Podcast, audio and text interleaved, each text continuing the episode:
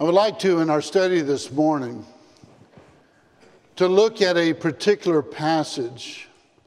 It's not an obscure scripture by any means. It's one that we have read many, many times. And sometimes when we read passages of scripture like this, we might just kind of read through them and kind of overlook their significance. But in Matthew 16 and verse 26, Jesus asks a question that's a very profound question. Something that ought to make us just really pause for a moment in our lives and think what was just asked. For what shall it profit a man if he shall gain the whole world and lose his soul? Or what shall a man give in exchange for his soul?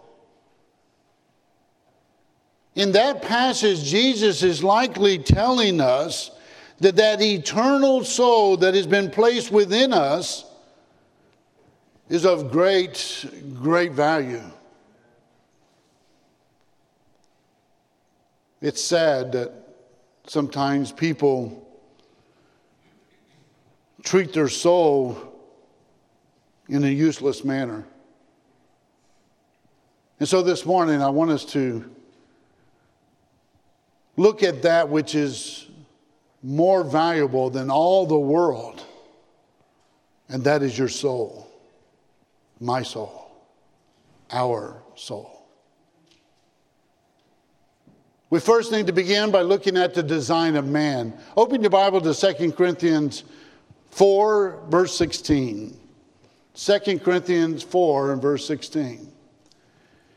Here, the Apostle Paul is talking about the outward man and the inward man. He says, For which cause we faint not, but though our outward man perish, but yet our inward man is renewed day by day.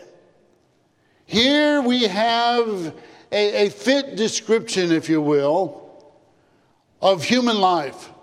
We are composed of an outward man, that's our body, and an inward man described as the soul or the spirit. What about this outward man that Paul describes here in 2 Corinthians 4? It will perish, he says. Well, the Bible tells us the Bible is a tabernacle, it's a tent, if you please a temple, and housed within this body is that soul. Now, the body as we know it has been made from the dust of the earth, and that God, the Bible tells us in Genesis 2, verse 7, that God had breathed into the nostrils of man, and man became a living soul, right?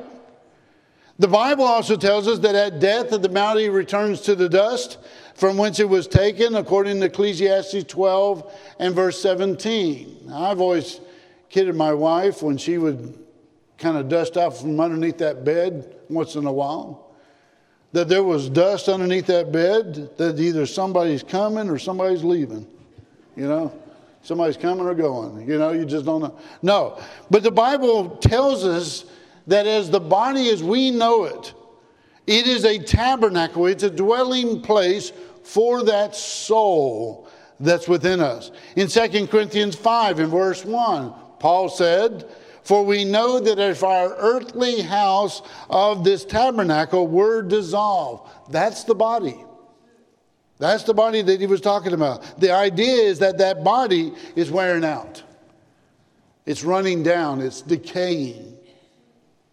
It's inevitable. I, if, it, if you're not experiencing it now, you're going to experience it later on. That's just, just the way it works.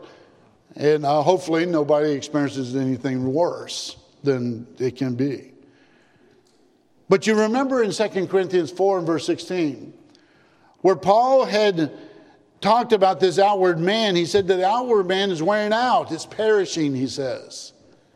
As opposed to that inward man that is being renewed day by day. Now, the body is this tabernacle or tent is bound by the limitations of time, isn't it? It's bound by time. In other words, the body that our soul resides in is not meant to live on planet Earth forever. Even planet Earth isn't going to be there forever either, as well. But rather, that this outward man is wearing out, that is subjected to time. Time. Job said, Man that is born of a woman is of few days and full of troubles, right? Job 14 1. You might remember the psalmist in Psalm 90 and verse 10 when he said that the days of our years are three score years and ten, and if by reason of strength they be fourscore years, in other words, you may live to be 70 or 80 years of age. But he said, Yet is their strength labor and sorrow, for it is soon cut off, and we fly away. Here's a question what side of 70 or 80 are you on? What side are you on? Well, the psalmist said, We may live to be 70, we might live to be 80. Our time here upon earth is accompanied by strength and sorrow and all the things that go with life.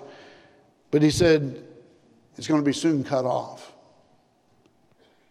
And we fly away.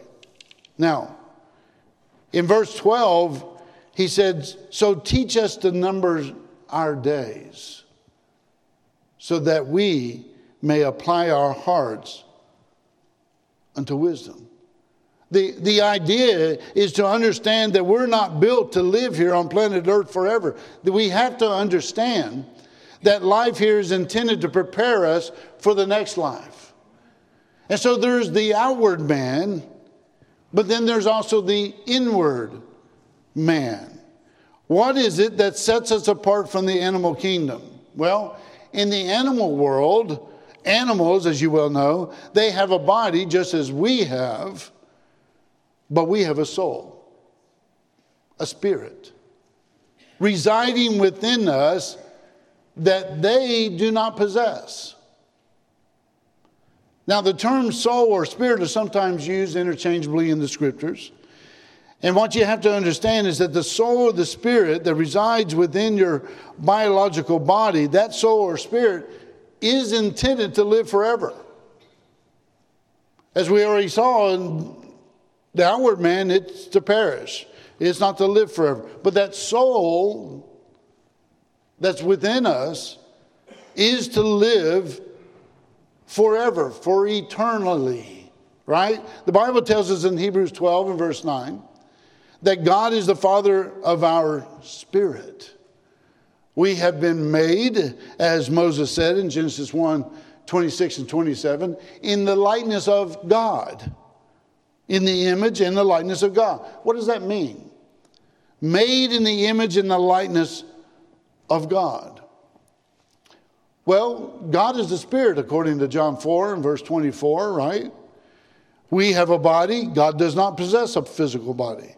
But I think what Moses is saying here is one of the things that he's saying here is that which is distinctive about the human family is that residing within us is an eternal aspect that soul. It's eternal. We have a dimension a soul and a spirit that will live together. God is an eternal being, isn't he? And so when we come into this world, we have a soul or a spirit that's going to live forever. Death may invade the body, and it might take the life of someone. And though that physical body may give way to death, the soul will continue to live on. Man, as Solomon said in Ecclesiastes 12 7, goes to his long awaited home. That is man going home. But the soul is the inward man, as Paul described in 2 Corinthians 4. It is the soul that will be one that lives eternally. You remember in that chapter when Paul talked about the outward man perishing, that he said the inward man is being renewed day by day? How, I mean, how is that possible? How, how is it possible for the physical body to grow older and become weak, our strength diminishing, our eyesight failing, our hearing going away? How is it possible for the outward man to wear out, but the inward man is renewed day by day? It's strengthened. Well, for those who choose to live for God and to grow in grace with God, that inner man, that soul, is prospering, it's growing. You might remember in 3 John 1 and 2 when John wrote to Gaius and he said, The elder unto the well beloved Gaius, whom I am I love in the truth. Beloved, I wish above all things that thou mayest prosper and be in health, even as thy soul prospereth. Uh, the Greek word there, there would be continuing action, continues to prosper. As long as you live in accordance to God's will. You know, the, the health of Gaius may have been in question. Monetarily speaking, he may not have had a lot, but John said his soul was prospering. He was prospering. And so, yes, the outward man compares, but the inward man can grow stronger every day. And so the soul lives on. Let me give you a couple of passages of scripture along these lines. You know, in the book of Genesis 35, the Bible talks about Rachel, and of course, you know that, that she was married to, to Jacob, and that they were traveling from, from Bethany to Bethlehem, and, and Moses says that she was hard in labor, verse 16. She would give birth to a child by the name of Benjamin, verse 18. Her midwife told her, Fear not, thou shalt have this son also. Verse 17. Moses said, For her soul was departing. Her soul was departing there in verse 18. She's in labor. And what Moses says parenthetically is that she died. That soul residing within the physical body departed, that it left her. The physical body, there. The soul left. Then I think about 1 Kings 17 and verse 17 and following. The story is told of a widow who had a son. Elijah had the opportunity to stay with her for a period of time, and she provided for him. And the Bible tells us in that account that the widow's son died. He, he died. And so she called upon Elijah for help there in verse 18 of 1 Kings 17. Elijah took this child up to his room and he stretched himself out over this child three times and he prayed to God that his soul might come back to him, there in verse 21. And the Bible says that God heard the voice of Elijah and his soul came back to him and he was revived, verse 22. So, here you have the outward man, the body, and the inward man, the soul, being pictured. And in Ecclesiastes 12 and verse 7, when Solomon talks about death, he said that the body returns to the ground from whence it was taken, the dust, and the spirit to God who gave it. Now that's interesting when you really think about it. In James 2, verse 26 as well, here's what James said, uh, underscoring this dimension of man. He said, For as the body without the spirit is dead, so faith without works is dead also. So you have a body, a body, and a soul, an inward man, an outward man, and an inward man. And so that's the design of man. But let's think for a moment about the destiny of man. The destiny of man. I mentioned a moment ago that sometimes we take for granted The fact that we have an eternal soul residing in our tabernacle, in our body, or in our temple. And yet the Bible teaches us that that soul is of great value. Did you hear that in Matthew 16 26? It's of great value. It's worth more than the whole world. How do you value your soul? The question might be asked. How do you value, your soul? Hmm. Well, I want to begin by talking about the value of your soul to God. To God. Because I think in order for us to appreciate the value of our souls to ourselves, we need to understand just of what great value is it to God. Number one. Now, Jesus asked, For what is a man profited if he shall gain the whole world and lose his soul? Or what shall a man give in exchange for his soul? Jesus is here saying this that your soul is worth more than all the world, right? What if you owned everything in the state of Florida? You owned everything in the state of Florida, every single piece of land, every business, every form of, of industry belonged to you. You would be wealthy, wouldn't you?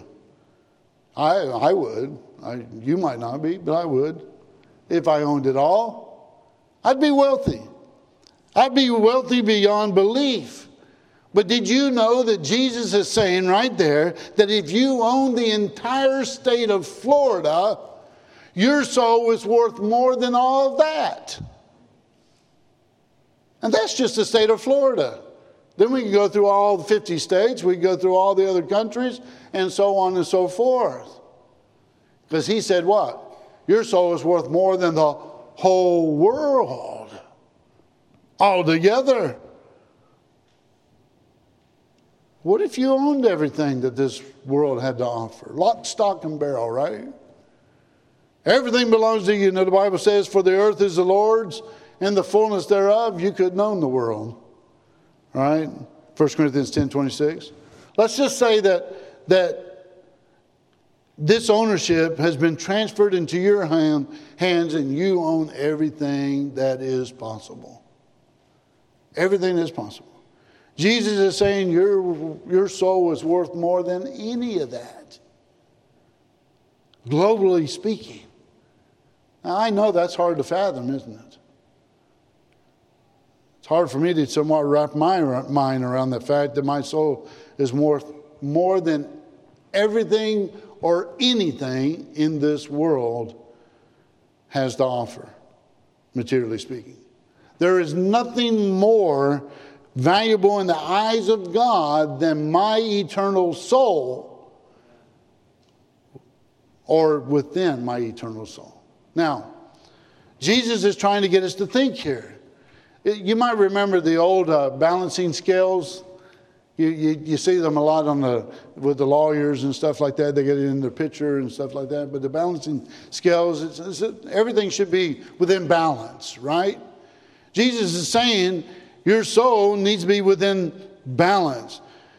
If you were to put the world on one side and your soul on the other, your soul is so valuable that it would jettison the world right out of this atmosphere. Because there's no balance when it comes to the world and your soul. You know, you put the world on one side, you set it there, and then you put your soul on this side. And there it goes.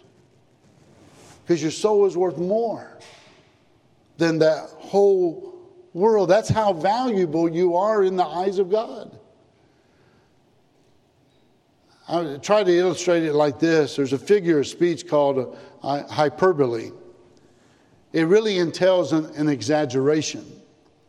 Think about it this way. Let's just imagine, and this is all hypothetical, Let's just imagine that every single person or on planet Earth lived in such a way so that they never defiled themselves.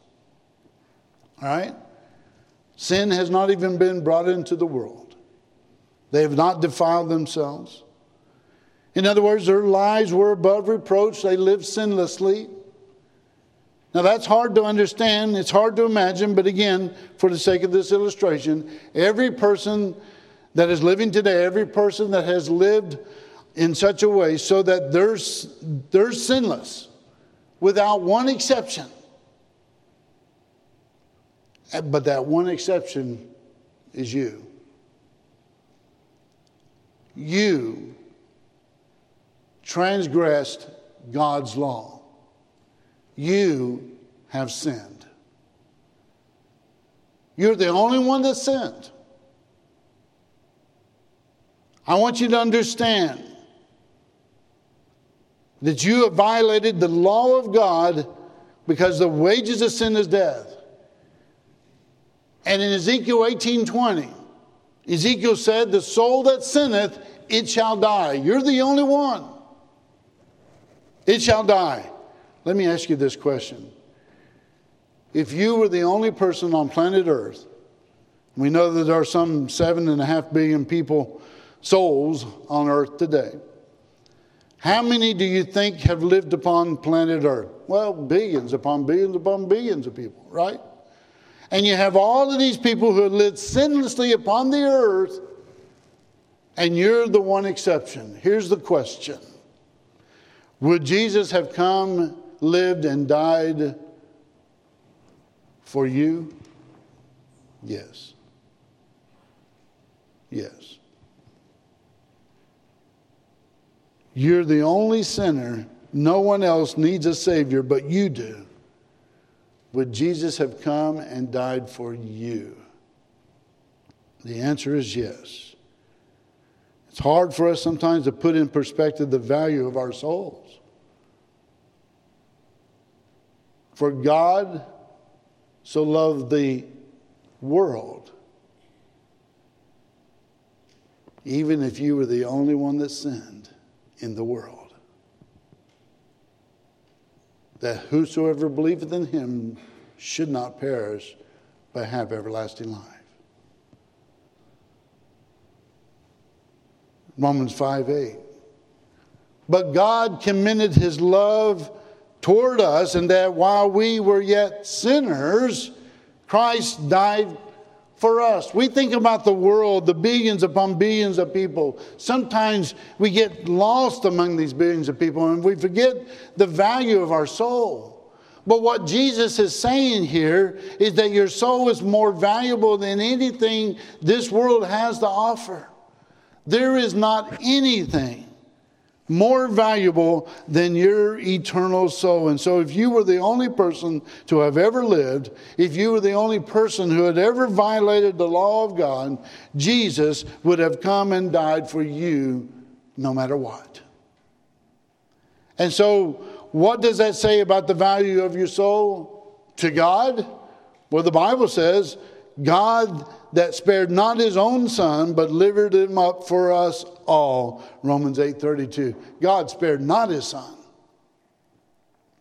but freely gave him up for you can put your name there. When asked the question, How valuable is your soul in the eyes of God? When asked this question, How valuable is your soul to you? Well, you see, it's based on how you treat your soul that says a lot about your destiny.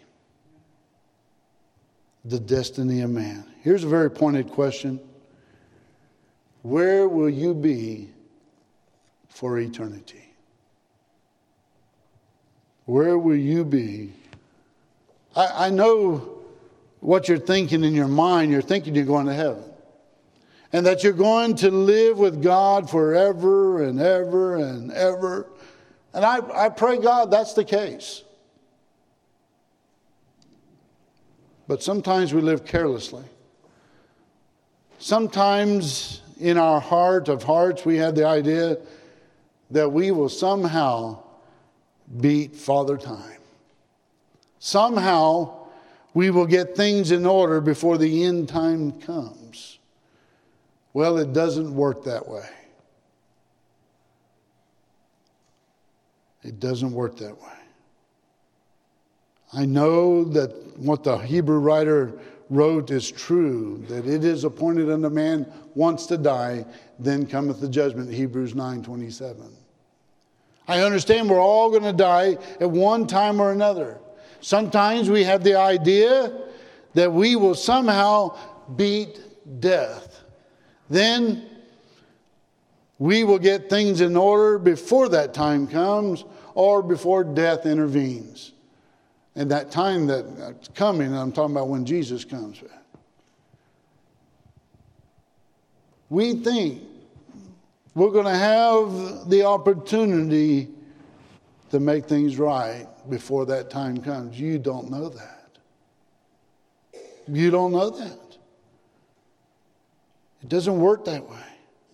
So, how much do you value your soul? Is your soul guided by the truth of God? And by that I mean, are you using this book as your roadmap, as your guide to get you home to God?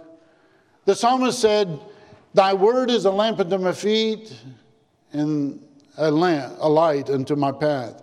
Psalm 119, 105.